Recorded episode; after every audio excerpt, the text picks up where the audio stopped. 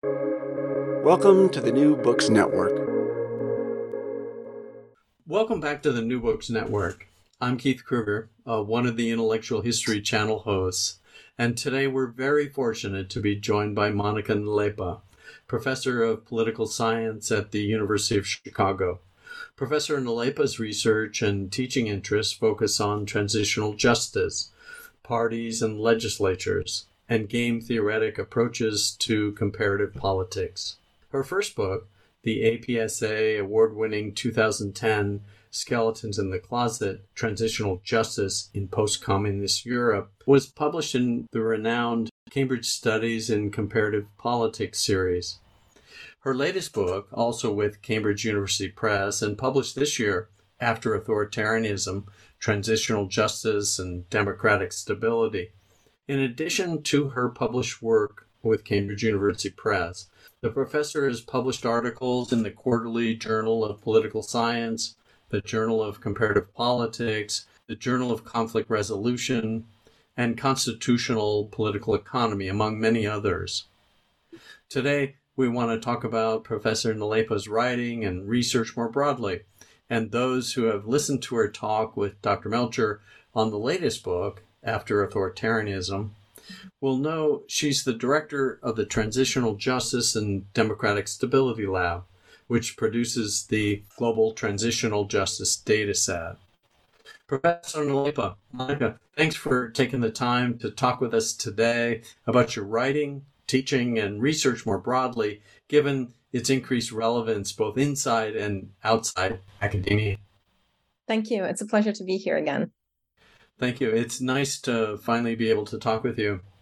As a place to start, I, I want to ask you about your early days in the transitional justice field of study as a student and research assistant of the renowned professor of political science and political theorist Jon Elster, In his 2004 Closing the Books Transitional Justice in Historical Perspective, he acknowledged your invaluable research assistance and uh, many useful discussions. And, and again, uh, as editor in 2006, uh, for retribution and reparation in the transition to democracy for your, and I quote, superb research assistance.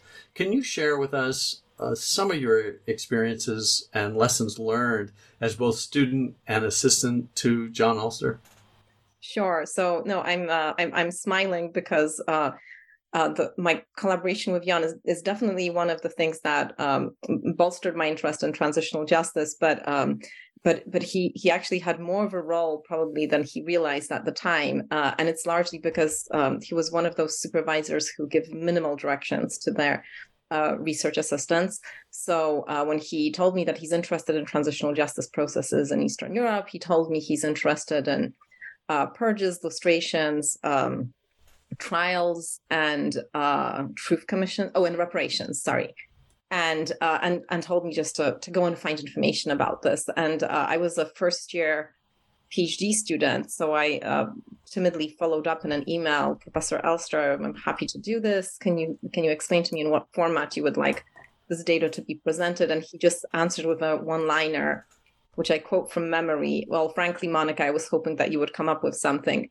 So uh, I uh, took that to mean that I actually have to figure out what is the best way of collecting data on transitional justice for various countries in a way that makes it more or less comparable. And that is that was actually the start of what later became the global transitional justice data set. So uh, very intuitively i just started uh, creating chronologies of transitional justice events separating out uh, the actors that were involved focusing on governmental organizations and separating out different procedures and then i also divided these events into things that essentially halt transitional justice so prevent it from happening and events that uh, advance it and it turned out that instead of transitional justice just procedures such as lustrations or purges just being implemented once and for all and we're done with it, these processes actually have a lot of back and forths. And sometimes the final uh, outcome has been unfolding over years, if not decades. uh, so it was actually this experience of, of collecting data for closing the books, which was not which was not a quantitative study. He was Jan was basically interested in more of I think a collection of anecdotes uh, that he would um, later use to uh, to develop his theory on transitional justice and historical perspective. But that way of systematizing data actually stuck with me. And later, when I received a grant from the National Science Foundation, that was that was actually the structure that I already had in mind. So it was so I felt that it was thanks to that experience of um, of working with Jan, it was a really well thought out data structure but uh, but Jan was also um, he he was he was sparing in his comments, but when he, he when he offered comments, they were very much to the point. So another huge influence that he had was when he um, when we were discussing a term paper assignment that I had prepared, not not even for his class, but it was on transitional justice. So I decided to uh, to share it with him, and I mentioned pacts associated with transitions from communism to democracy that were taking place in um, in, in communist Europe, which that, that enabled actually transitions to, to democracy. And I mentioned just in passing that promise to use of amnesty were given. And he just asked one question in the entire term paper and just wrote it on the margin. Uh, why were those promises credible? And um, and I thought to myself, well, yes, they actually should not be credible from everything I learned in game theory. So so he was, uh, I would say he was a, an influence not by virtue of talking a lot and giving a lot of guidelines and a lot of instructions, and, and definitely not a hands-on advisor. But when he, but his questions did leave an impact, and uh, and and I I don't think that I would have been a scholar of transitional justice had it not been for that experience. Wow, that's interesting. Do do you consider Professor Elster uh, a philosopher, a political theorist, or uh, how do how do you see him? I consider him the last social scientist. so um, yeah, so so so I so he's a very broad thinker, and uh, you know, and he really can't be classified as either as a philosopher. I mean, certainly some of some of his contributions, you know, to political philosophy, even to to history of political thought. I mean, I think will have lasting impact. His uh, his his understanding of de Tocqueville, I think, is you know is is, is unique and and very powerful. Um, but he's he's a very keen observer of comparative politics as well. He's a very um, you know I, I, think he's an excellent historian also. Um, you know he loves uh, digging through archives and you know uncovering um, things that you know had somehow fallen through the cracks in in the research of other scholars and you know here at the university of chicago we don't talk about social sciences plural. We we consider it all social science. So i think he's the he's, he's the quintessential sort of like very broad thinker social scientist. And you know and definitely remains an inspiration to me even though you know of course i criticize a lot of things that he believed in uh, about transitional justice. But you know that's just the nature of um uh you know of uh of uh, i guess advisor and student Well, that, we, we can come back to a, a little bit of that later. Uh, well, let's talk a little bit then uh, about your first book, uh, the 2010 uh, Skeletons in the Closet uh, Transitional Justice in Post Communist Europe. It, you were the first uh, to apply game theory to transitional justice, and, and you frame your narrative around three puzzles attempting to determine when retribution occurs. And, and, and you examine uh, the Czech Republic, Poland, and, and Hungary. Your, your introductory chapter uh, opens with a diary passage written by a student in 1956 who participated in the anti communist Hungarian uprisings. It, it's a brief but gripping description of retribution. Can you tell us um, about how you came to choose the diary entry and and how the data of um, well, well, you have a, a, a chapter on elite interviews and and how they are differentiated between Czech Republic and Hungary and Poland. Um, you built on many things uh, with uh, your elite-driven hypotheses. I realize that there's a lot there, but just trying to encourage you um, uh, to share uh, some of why your first book was important to laying the groundwork for further research and, and your latest book? Yeah, sure. So the passage, I, I now I actually remember where I found it. So I was revising my my doctoral dissertation towards the book uh, as an assistant professor at Rice University, and Rice University is, you know, not a school that many uh, associate with uh, social sciences or, you know, um, or intense study of Eastern Europe. So they didn't actually have a huge collection of books on Eastern Europe and history of communism there and I, I think I had just gone to my library card and was browsing the shelves and you know picked up a book that I had never seen before, and uh, it, it, was a very short book by Laszlo Békés, and I started reading it that right there in the library. And when I read that description, it stuck with me because it uh, it summarizes what happens if transitional justice is treated in a cursory fashion. So uh, any any any thing that one does with former authoritarian elites and their collaborators is an act of transitional justice. Going doing nothing is also an act of transitional justice. And uh, doing nothing sometimes leads to, you know, scenes like uh, the one described in my first book, or the scene from the cover of my second book, namely um, citizens uh, frustrated with former authoritarian leaders and their collaborators taking things into their own hands and just exacting justice as they see fit. So what transitional justice does is it basically takes this this demand for uh, accountability and uh, sort of confronts what can be done in these very um, volatile conditions associated with with any regime transition and uh, and and and and modifies those demands to what actually is feasible given the circumstances. So uh, so yeah, so uh, the, the, there was a previous version of the book where I opened with the passage of the uh, the shooting of Mussolini after he was uh, caught by um, uh, by the communist opposition after the fascist government had fallen. And I and I played around with opening with one rather than the other, but the the excerpt from the diary in the end made it to the to the to the beginning of the book. So uh, yeah, so the first book basically just explained it focused on elites largely out of necessity because although many of the former communist countries had passed legislation sanctioning the creation of archives of the secret police that would collect all the information that had been collected over the past decades by the secret police in Poland, Hungary, and the Czech Republic. Many of those archives were not yet organized, were not systematized, certainly were not available in digital format as they are now. So the only way, basically, of, of provide of finding evidence for theories of transitional justice was to focus on elites. And fortunately, you know, there is a very um, popular um, a subfield of, of democratization or of democratic transitions within comparative politics, namely elite pacts. So elite pacts are, you know, a completely legitimate way of transitioning from authoritarianism to democracy, uh, and they actually happen to also be the the dominant form of transitions in Eastern Europe.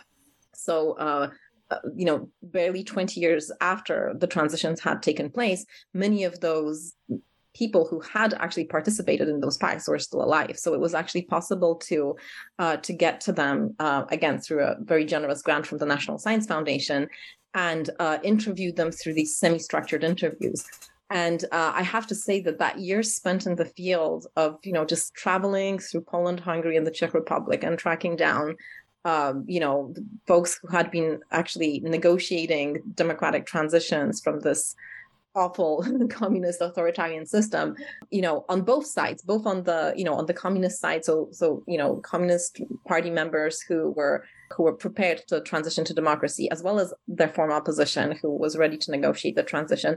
That was one of the the best years of my life as a social scientist. You know, it was it was absolutely thrilling, and I'm very happy that I still have the the transcripts of these these interviews. And you know, there were of course many ways that I could have used them uh, in the book, but um, you know, I, I chose to, to to to to use that that fraction of them.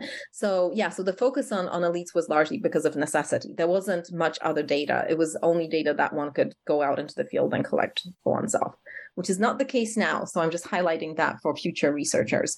Um, now there is probably more data than any single scholar could could possibly analyze.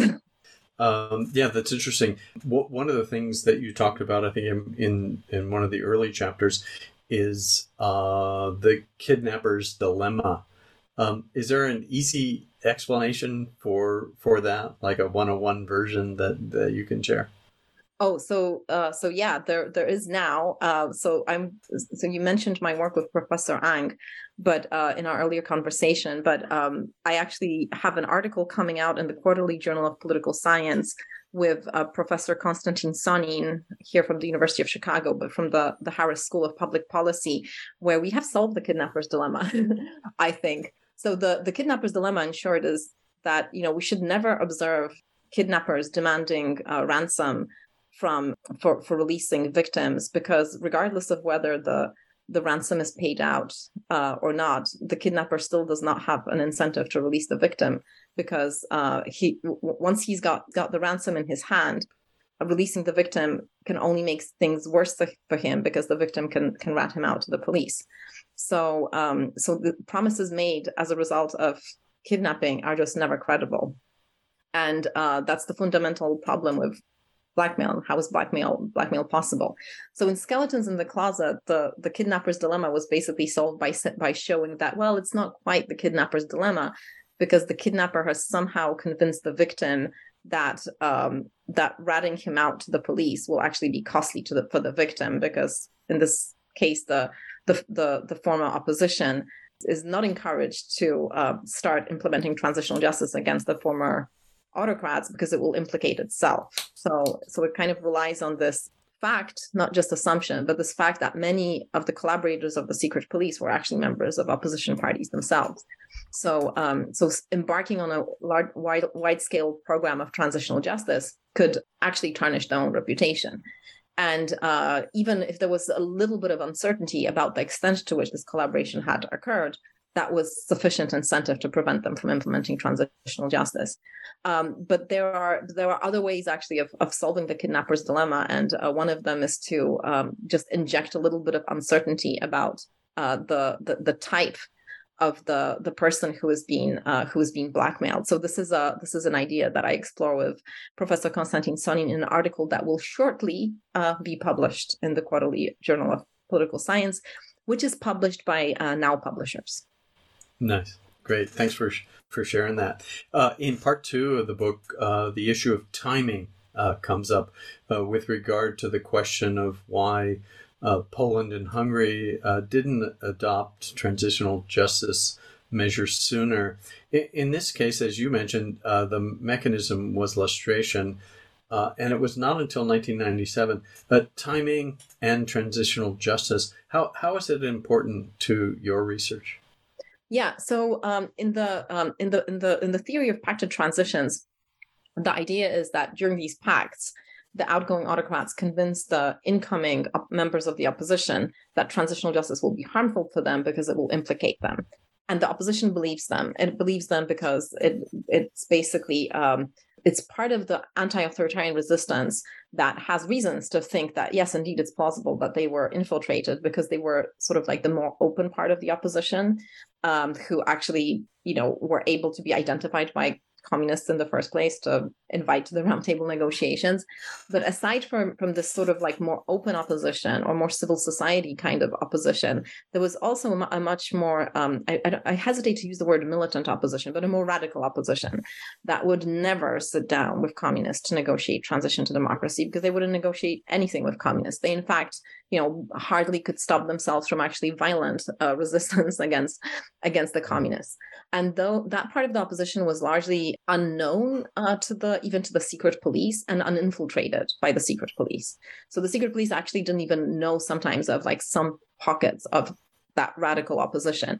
Now the the difference between that those radical opposition members and the sort of like more open uh, closer to the surface opposition members was that the radical ones had no fear of infiltration. So they could be completely free in demanding transitional justice following the transition to democracy because it couldn't hurt them as it could hurt the opposition. Moreover, in a parliamentary system where um, you know, parties that are competing for voters are not parties that are very different from one another, but rather parties that share programs. Having transitional justice implemented that would even expose some members of the former sort of like closer to the surface opposition was beneficial for the radical oppositionists because that left them as the only legitimate opposition still capable of attracting votes. So we see that scenario actually playing out very well both in Poland and in Hungary. where initially the post solidarity parties kind of hung out all together as one, you know, happy camp of anti-communist parties. They formed uh, government coalitions together um, on a number of occasions. They resisted the successor communist parties together. Uh, but gradually, um, there started appearing cracks and fragmentation in that um, former opposition camp. So in Poland, that was the separation of the Civic Platform and the Law and Justice Party, who started very close to one another programmatically, but then sort of parted their separate ways. And in Hungary, that was the separation of SDS and Fidesz. So Fidesz started out as the youth organization of the Free Democrats, the, the SDS party. So uh, the youth organization uh, arguably shared the same policy preferences as their, say, adult version of the party. But over time, these two parties started separating, and Fidesz became more and more radical, and similarly, PiS became more and more moving more and more and more in the, the rightist direction. And while at the same time advancing calls for a complete breakup with uh, agreements made at the roundtable negotiations, reckoning with the communist past.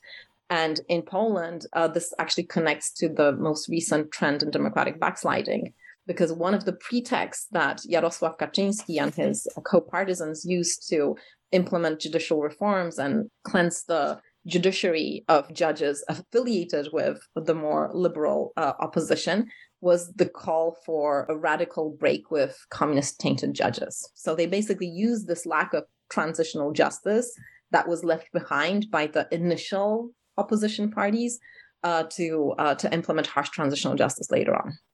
And the Polish uh, example is something you grew up with. Um, so grew up with to an extent. So I left Poland in 2000 uh, to come to graduate school and to get my PhD at Columbia. But the the but I did grow up in the early 90s in uh, in Poland. So the so I basically grew up in an atmosphere of intense demand for transitional justice and sort of not enough delivery of it and it definitely was something that was very much uh, front and center and you know what what one could hear often were, were the calls for the liberal uh, opposition for for adopting what, what was called the Spanish model at the time. So now it's it's not no longer relevant because Spain has actually embarked on its own transitional justice program decades later, as I outline in uh, After Authoritarianism. But uh, but at the time, it was actually seen as an example of moving on and um, and heading towards the future, and you know letting bygones be bygones. So the first cabinets that were created after transition to uh, democracy in Poland uh, advocated restraint in transitional justice. Would that be a, a, a, situation or a point where you would diverge from uh, Professor Elster in terms of I, I, I would assume that he, he would see the Spanish example or the Spanish model as uh, something he would concur with. Yeah, so so he endorsed the Spanish. In fact, so so Jan had before I came to graduate school, he had actually traveled uh, throughout Eastern Europe, and he um, he met with many of these liberal opposition uh, members, and um, this was part of his project on constitution making in Eastern Europe. And he heard their complaints about these calls for transitional justice that are witch hunts, etc. So I think he was very much um, captured by these arguments. There's definitely some truth in the argument that many of these calls for transitional justice came from um, people who were trying to virtue signal, right? So, so under an authoritarian regime, you know, who's a member of the opposition and who's not a member of the opposition is not always entirely clear because the opposition is conspired, right? So it's underground. And uh, after the transition to democracy, when, uh, of course, you know, acts of former resistance are rewarded with political positions, political clout, and so on, it's definitely very attractive to have those opposition credentials. So demands for transitional justice was sometimes used as a way of signaling I was a member of the opposition. Now I'm demanding transitional justice. And uh, so, so one of the keen observations that he made, I thought, was that you know many of these calls from transitional for transitional justice came from people who actually weren't that much into the in the opposition. They weren't that active, but now you know they thought that by demanding punishment, they are they're actually going to be able to convince the public that they were more resistance fighters that they actually were. So I'm not saying that all the calls for transitional justice were legitimate, uh, but what rather what I'm saying is that uh, not doing anything uh, with legacies of the former authoritarian regime allows uh, secrets of that authoritarian regime to later be used to the detriment of democratic stability. because the collaborate former collaborators are out there no matter what the public resents uh, snitches, right? I mean, I think this is universal. Our uh, our, our, our, mistrusted politicians who who uh, in the past had claimed to be somebody, but in fact were somebody were, were completely different. Our resistance to electing such such politicians into office is is universal. So these skeletons in the closet, even if they're not exposed initially, will still be undermining democracy later on so the, the option of just doing nothing is is not really an option it's also a choice that will have consequences in the future and i think that was something that um that either Jan missed or maybe it was just not on his radar i'm not sure yeah well the uh uh, your point about snitches, um, even in the hierarchy of the prison system, it's yeah. uh, it's right up there in the uh, the moral code, right? Um, exactly. So, as I mentioned, though, we were talking about the, the first book, or I mentioned the first book earlier Skeletons in the Closet Transitional Justice in, in Post Communist Europe. It received awards from the American uh, Political Science Association. The usual series of book reviews followed, and uh, Professor Lavinia Stan was especially supportive of, of your efforts, uh, which is no small feat, I, I felt, uh, coming from another scholar uh, from Eastern Europe like yourself. You, you had, though, an interesting exchange, I thought, uh, with another scholar who approaches the field more qualitatively, which kind of oversimplifies things. Um, and I only bring it up uh, because you responded to some points made in the review, uh, including um, one uh, that had to do with your, your use of um, a rational choice theory. do you mind outlining just generally how you responded? Only because um, I think it adds to uh, our understanding of of how how much ground you really covered uh, in that book. Yeah, so I think this was like my my decade old now exchange with uh, Professor James Gibson from Washington University, and you know he's not a qualitative scholar. He's actually, um, I mean, he's a, a broad scholar, but he's I think most famous for uh, conducting a series of surveys uh, in, uh, in in South Africa about uh, the effects of uh, to, to, uncover the effects of the Truth and Reconciliation Commission that was created there, and I, I, you know, and I'm a huge fan of of his work in South Africa. So so I was actually initially very um, excited to be uh, to be invited to the Critical Dialogue by Jeff Isaac and um, and you know and to to read one another's books and and, and have that exchange. Um, and I, I think I knew about his skepticism about rational choice and, you know, I maybe should have asked myself the question why hasn't anybody used game theoretic models to explain transitional justice before? And, you know, uh, and realized that there will be resistance to it. You know, so the points that he raised were, were really not all that surprising, right? So rational choice takes preferences as given. You know, it doesn't really um, explain whether such preferences are good bad whether they you know are legitimate and so on. And and then you know it points out consequences of those preferences given you know certain social situations that uh, you know can be modeled as um, sets of actions among players. And that is essentially what i did. I tried to you know i find i found a puzzle something that in light of what we know from rational choice is puzzling that uh, former autocrats would step down from power, believing that the opposition will spare them transitional justice. Uh, and that the opposition actually spares them transitional justice. That was just given the fact that the opposition should, according to everything we know, want to punish former autocrats, that the autocrats should want to avoid that punishment. And third, that those autocrats should be able to anticipate that once they're powerless, the punishment would come. It just made no sense that these roundtable negotiations happened and worked. So, you know, so so there was not really much in that analysis about whether human rights violations should be punished or whether they should not be punished, what victims' rights are, and so on. Victims essentially did not feature there at all. And, you know, I'm definitely not somebody who thinks that rational choice models should be used universally in all political situations. You know, I think that when stakes are low or like when um, citizens or re- regular voters, you know, just don't have much at stake um, when deciding whether to engage in some political behavior or not. You know, rational choice models are not necessarily uh, useful. But when it comes to elites whose, you know, whose fate is determined at that negotiating table, not just whether they will be able to collect, continue in political office, but whether they will be able to do anything at all, right? So post communist purges could have reached very, very far.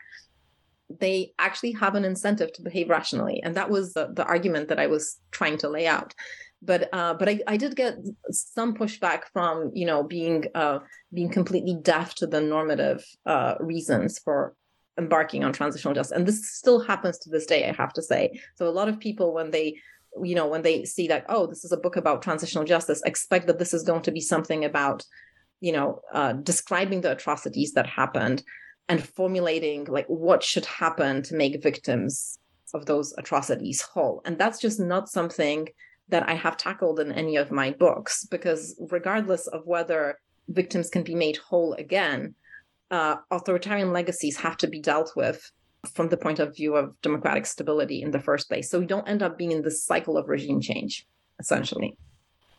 Yeah, so it's interesting too. I, I think uh, in terms of your association with uh, Professor Elster and how you guys approach things differently, but uh, and yet uh, in in a complementary fashion.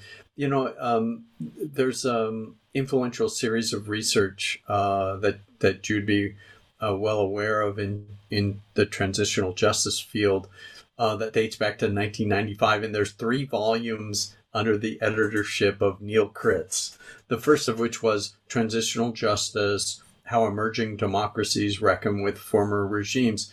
I, I mention it because uh, your mentor contributed a piece uh, titled "On Doing What One Can: An Argument Against." post-communist uh, restitution and retribution. And and I certainly don't expect you to remember its details, uh, but I'm interested in in your own thinking in terms of how it may have changed or evolved, if at all, uh, regarding Professor Elster's argument that retribution and restitution should target everybody or nobody. Yeah, so so so that was an article where uh, he really focused on the backward looking aspects of transitional justice, right? So um, I think that that's one of the the, the parts where we, uh, I mean, you know, I, definitely transitional justice does have backward uh, looking uh, functions, and that's I think those those calls are absolutely legitimate. My work is actually on the forward looking aspects of transitional justice right? So, so regardless of what should be done what are the consequences of having lustration law? The consequences of having lustration law is that all the skeletons of the clo- in the closet or most skeletons in the closet are exposed. And blackmail blackmail with compromat is made impossible if blackmail with compromat is made impossible that's one less source of uh, corruption that politicians can engage with. I mean, that's that's just a good thing. Similarly, if uh, you know, if purges of of agents of the enforcement apparatus target people who have expertise in um, you know anything from crowd control to you know managing land, managing forests, you know, and it just happens that they had worked for the former authoritarian regime. Those purges will have negative consequences because whoever is appointed in their place is not trained and even with the best intentions they may implement you know the wrong policies. On the flip side you know purges of people who were appointed because of their loyalism to the previous autocrat and not for any particular skill set those purges are probably desirable because they don't have any expertise that will be lost in the process so in my approach to mm. transitional justice is to look at the forward looking consequences of adopting different mechanisms which does not you know necessarily preclude engaging in other transitional justice mechanisms that have that backward looking approach. But I think in that article, one of the things that Jan pointed out is that selective retribution and selective restitution does have negative consequences. And that's simply because of victim envy right so so victims are made aware of what is due to them when they observe other victims being compensated and that we certainly saw in Poland in the early 90s, right? So, so the communist regime largely um, precluded individual compensation, even for uh, for suffering during uh, World War II from the hands of Nazis. So many of those claims started being um, filed and then cashed uh, in the 90s. And uh, I remember even among members of my family, there were people who got their compensation checks and others who did not. And those who did not never had a grievance before until they learned that their neighbor got a check. So, you know, so I think there was a lot of truth in, in that. Right. Yeah. And I I probably could have set the um, the broader framework for that a little better. I, I because part of his concern, of course, was punishing the wrong people, and and that um, informers versus regular collaborators, and, and also the problem uh, where he pointed out that uh, you had this problem of punishing top officials on the basis of uh, collective guilt, which he found uh, repugnant. So his response to both issues was really a general amnesty, or, or as you referred to it uh, in in your work as "let sleeping dogs lie." Yeah, so Jan was very much into like either either all the archives should be sealed or they should all be open. One of those two extremes. And I don't yeah. I mean I think that all the secrets should be exposed. That's probably a good idea. But I don't know that the the sealing of archives is I mean as a theoretical exercise maybe uh, it, that would be a good solution. But the, the problem is that, you know, some of the contents of the archives had already made it out before anybody was in a position to make transitional justice decisions. Yeah. Well, okay. Uh, hey, so thanks for sharing. I wasn't trying to put you on the spot there. I thought, but I think it's a, it, it's an interesting contrast with uh, with you and Professor Elster. So I, I, want to switch genres here a little bit. You've contributed, as I mentioned, uh, to many um, scholarly publications over the years, and it seems somewhat fitting uh, in relation to the previous question, where you uh, mentioned uh, Professor Gibson's response to skeletons uh, that you have a chapter with your um, University of Chicago colleague, Professor Ang, uh, in the Oxford Handbook of Transitional Justice titled, uh, What Can Quantitative and Formal Models Teach Us About Transitional Justice? It is really informative uh, within the first paragraph.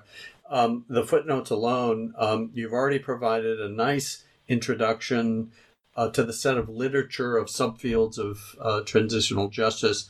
Um, you make a point, though, when you wrote, and I quote, political scientists using advanced quantitative or formal methods have at best token representation among scholars of transitional justice. Can, can you take some time here to explain to listeners the subfields of transitional justice as you and Professor Ang laid them out and more importantly, how quantitative models can complement existing scholarship. Oh, absolutely. Yeah, so so transitional justice is simply the set of mechanisms that are adopted uh, following transition from authoritarian rule, usually to democracy, sometimes following uh, conflicts such as civil war, to reckon with uh, perpetrators uh, of human rights violations, leaders of former authoritarian regimes, as well as their agents of repression and collaborators. And any any stu- any scholarship that deals with those mechanisms falls under the transitional justice rubric, and any normative or positivist questions that are asked in that context. Um, now, when Professor Ang and I were writing that chapter for the handbook, uh, there were indeed very few contributions to transitional justice from uh, that that used either methods of causal identification of and used large data sets or uh, formal models but that has actually changed in the recent years. So one of the so even this summer i learned of several new uh, attempts to uh, actually answer uh, questions of transitional justice using historical data and this is varied from from from investigations of how um, judges following World War II in Germany, also judges who were trained in Nazi Germany, um, engaged in sentencing uh, Nazi criminals and how their sentences actually varied depending on when and how long they were trained by the Nazi regime. So there, there was there's a working paper, a phenomenal working paper by George Vanberg and Holger Kern on that that has not yet been published, but probably soon uh, will be. There's uh, there's another article uh, by a group of scholars by uh, Tokait, Jean Lacroix, and Pierre Julien uh. And this is a book about, uh, sorry, this is an article about uh, political purges uh, in post World War II France. And it, and it basically talks about who was given an exception from a mandatory purge of, of people who basically sanctioned uh, the Vichy regime. And this is also an article that uses a large uh, quantitative data set. So I would say that there are, and you know, those are just two examples of working papers that were written this summer. And I had, you know, and I had the pleasure of reading because they they came through my desk. Oh, sorry, there's a, also an, a, an already published paper in the American Journal of Political Science about uh, secret police agents in in Argentina and uh, and their and their purges. So there's there's there's simply so much work that has come out in the last few years since we wrote that piece that it almost seems unnecessary now.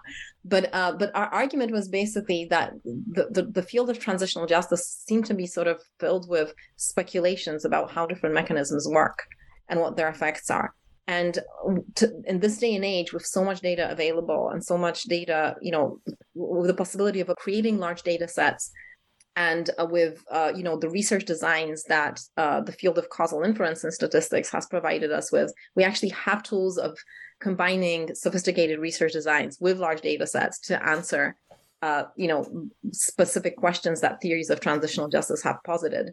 So there seem to be just um, on the one hand not enough effort given to um, rigorous presentation of, of those uh, transitional justice theories on the one hand, and on the other hand, not enough effort in publishing research designs that test those theories. So that was that was the the point of the article.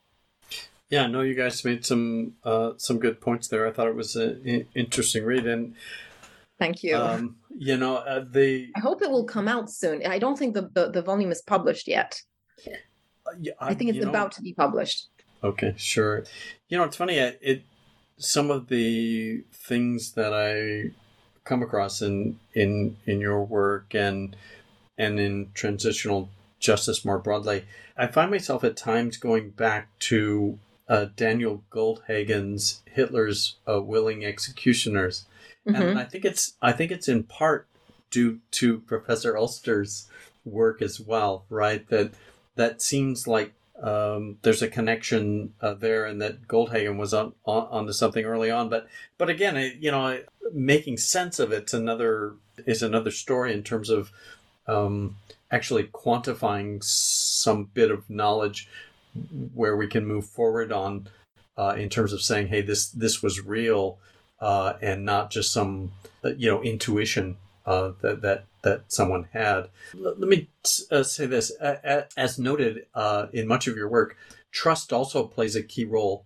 uh, in transitional justice, um, and I, that seems obvious enough um, throughout um, some of the work that uh, people will read as they they go through the field. Uh, or go through the literature, I should say. Um, but the actual playing out of trust on the ground is in some ways a profoundly different matter um, one of your colleagues in the field, and and you reference uh, her in, I'm I'm pretty sure it's after authoritarianism, your latest book, Professor Cynthia Horne.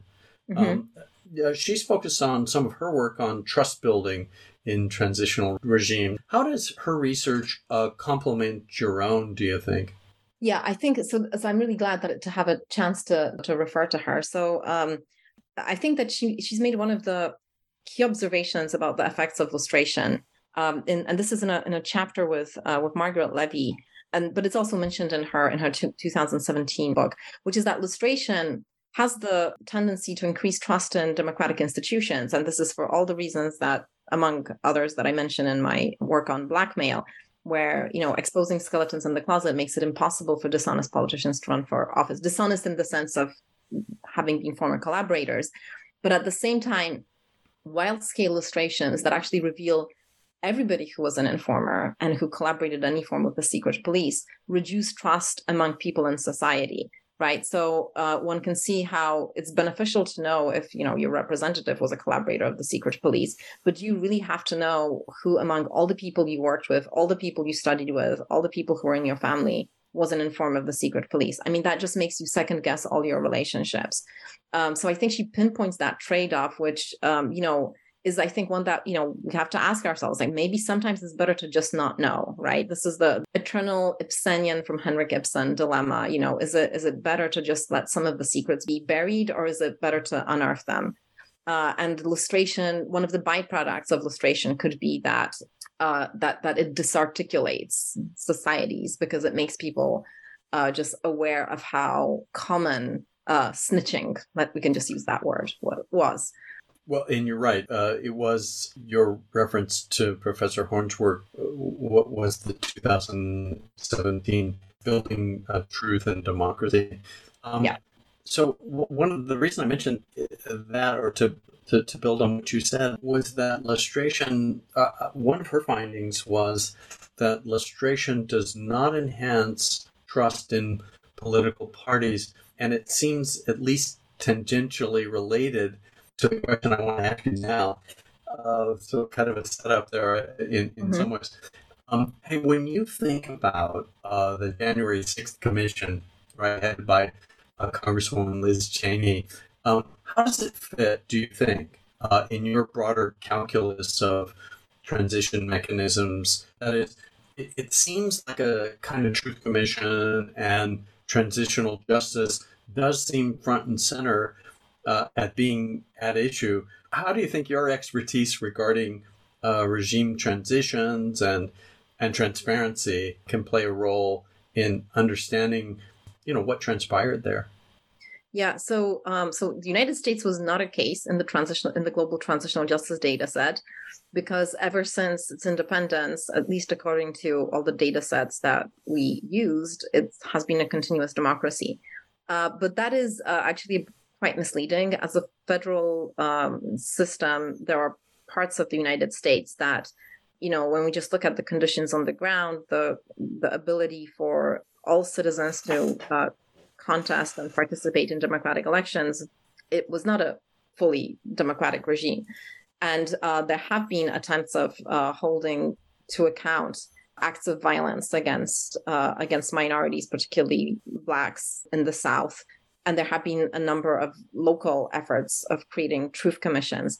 But if it were, were not treated as a democracy, then uh, the event that happened on January 6, 2020, during the certification of the Electoral College vote for Joe Biden, then it actually would make its way to our, our global transitional justice data set because it was a it was an act of violence that was committed uh, within uh, democratic institutions of a, of a country. So, uh, so the call for transparency is absolutely accurate. So, the, the January 6th Commission is essentially a truth commission uh, and uh, you know, and all of the things that were unearthed during the proceedings of that commission uh, have absolutely the the consequences of revealing skeletons in the closet that, if not revealed, could have been you know used later. So, especially when it comes to uh, the engagement of you know uh, different members of the administration and you know potentially members of the, the of the Republican Party, right? So, so anything that was unearthed as a result of the January 6th Commission is you know is an act of, as an act of transparency is beneficial for democratic stability. But of course it's painful and the, the process of revelation is no doubt painful. And uh, you know one would hope that it gets um, more i guess appreciation uh, on you know in both parties but I think you know like the effects that transparency has. If you, look at the experiences of Eastern Europe, you know, lustration had the effect of disintegrating certain parties. I mean, certain parties simply learned that they had so many collaborators that it was not feasible for them to compete in elections anymore. So it's not really surprising that you know one side of the political scene in the United States is very upset with the proceedings of the January 6th Commission but uh, that doesn't mean that if those proceedings had not happened that party would be in good shape in the future. I don't think it would be in good shape in the future because the acts of um, involvement in the almost coup could have been used as a political compromise. Well yeah thanks for sharing that. And um, and i wanted to kind of try to connect a, a couple things here. The the classified top secret documents that were recently confiscated from former President Trump. Is this not a kind of indicator on its own? It reminds me a bit of Ibsen's, like as you mentioned, uh, a Dollhouse, and and you talk about that in chapter nine and after authoritarianism. So, but my point here is is to say or to ask, government documentation that's assembled uh, for future bargaining, or as you made the point, for its utility as an instrument of blackmail. Is that what we're not, you know, positing that? It's just that um, the it, it all seems to kind of fall in place a bit. Oh no, it, it does absolutely. And when I mentioned that, you know, when we were talking about Jan Elster, that the sealing of archives uh, for posterity is not an option. It is it is precisely because secret police agents of the secret police had removed personnel files of their informers uh, as they were fired from office. So as the agencies were being closed down, I think up to a, the, the, there was a prime, not a prime, a minister of defense in the 90s, Radosław Sikorski, who guesstimated that about a quarter of the personnel files had either been copied or simply removed from the buildings, the secret police buildings, as uh, the former agents were just leaving work. So, so this is officials, especially of states that have ceased to exist, are notorious for stealing documents. And, you know, I am almost afraid to say that for my for, for the next book that I'm writing, which is a very a micro study of purges of street agents of the secret police uh, in Poland, we've been my I and my co-author have been uh, traveling around um, the country and meeting with members of uh, regional verification commissions. And shockingly, some of them have brought documents from the proceedings of those commissions from 30 years ago that should not be in their possession, but they just hang on to it because there's some um, I don't know, some compelling attraction to uh, to basically, you know, holding on to things that might turn out to be, you know, valuable compromat, I think. but what else? I mean, why else would you take it home with you, right? So yeah, I don't really I, I, think that you're you're absolutely on the right track. That you know, though there, there was some um, some not completely moral purpose of extracting those documents. Sure. Well, no, I appreciate your um, weighing in on that, Monica. And hey, your books and articles uh, draw on many uh, primary and secondary sources. Hey, do you have a, a few book recommendations for listeners that are interested in quantitative and comparative approaches to transitional justice uh, more broadly? Yeah, so I actually have some uh, recommendations for books about authoritarian regimes, which uh, hint at transitional justice, but I think uh, understanding the need for transitional justice really rests on understanding, you know, where authoritarian regimes uh, come from and how they function. So the first is uh, is a book by Annie Meng. Professor Annie Meng is a, a, political scientist at the University of Virginia, and she wrote a book, Constraining Autocracy, a couple of years ago. It also came out with Cambridge University Press. And uh, what it talks about is what kind of autocracies are durable and what and how durable autocracies are organized. So uh, it's a it's a fantastic book. Uh, has uh, both game theoretic models and quantitative analysis following a very cleverly put together research design. Another book I wanted to recommend is a book by Bryn Rosenfeld. Uh, Professor Bryn Rosenfeld is uh, a political scientist at Cornell University. And she wrote a book called The Authoritarian Middle Class, which was uh, published by Princeton University Press. And it's a book uh, about the post Soviet space. So uh, it talks about several countries that uh, resulted from the breakup of the Soviet Union that have not successfully transition to democracy. And the reason that they have not is because the autocrats there have stabilized their support by essentially bribing the middle class uh, with jobs in the state apparatus. Uh, so they've made the middle class, the, the top intellectuals, best educated citizens, dependent on the state, which happens to be an authoritarian state. It's a very engaging book that uh, you know rings true to anybody who's lived in Eastern Europe or, or Russia, as I have, and um, also very well argued with uh, tons of data from different sources, both original uh, government documents as well as surveys. So that's the second book. And then I am reading right now uh, a book by um, uh, Daniel Treisman and Sergei Guriev, Spin Dictators, which uh, maybe you've uh, heard about, maybe you've already featured it on your uh, on your podcast. Uh, it's a book about the changing nature of authoritarianisms in the um, in the in the recent decades, about how whereas in the past dictators uh, were very uh, obvious in the brute force that they used to stay in power and you know almost manifested you know the the gruesome acts of torture that they um, carried out and, and, and spread terror how uh, today's dictators uh, are have changed. They wear suits they use surveillance they use infiltration they use propaganda and they try to build legitimacy by actually being uh, if not loved, then you know at least reelected by their by citizens in you know elections that look so much like fair elections, although they're really not. Uh, it's a, it's a great book. The difference between that book and the, the first two I mentioned is that it's written for a much more popular audience, so it, it can um, it can be read without reading the footnotes. So I would I would say those those three. Most of my favorite books are about authoritarian regimes. So um, yeah, I, will I'll stop there. Nice. Well, thanks for for sharing that. Uh, you know, and just as kind of a question that, that kind of popped up as as you were talking, going back to the democratic backsliding issue, uh, do you have a country in particular that you feel like when someone says democratic backsliding, the light kind of lights up on their part of the atlas?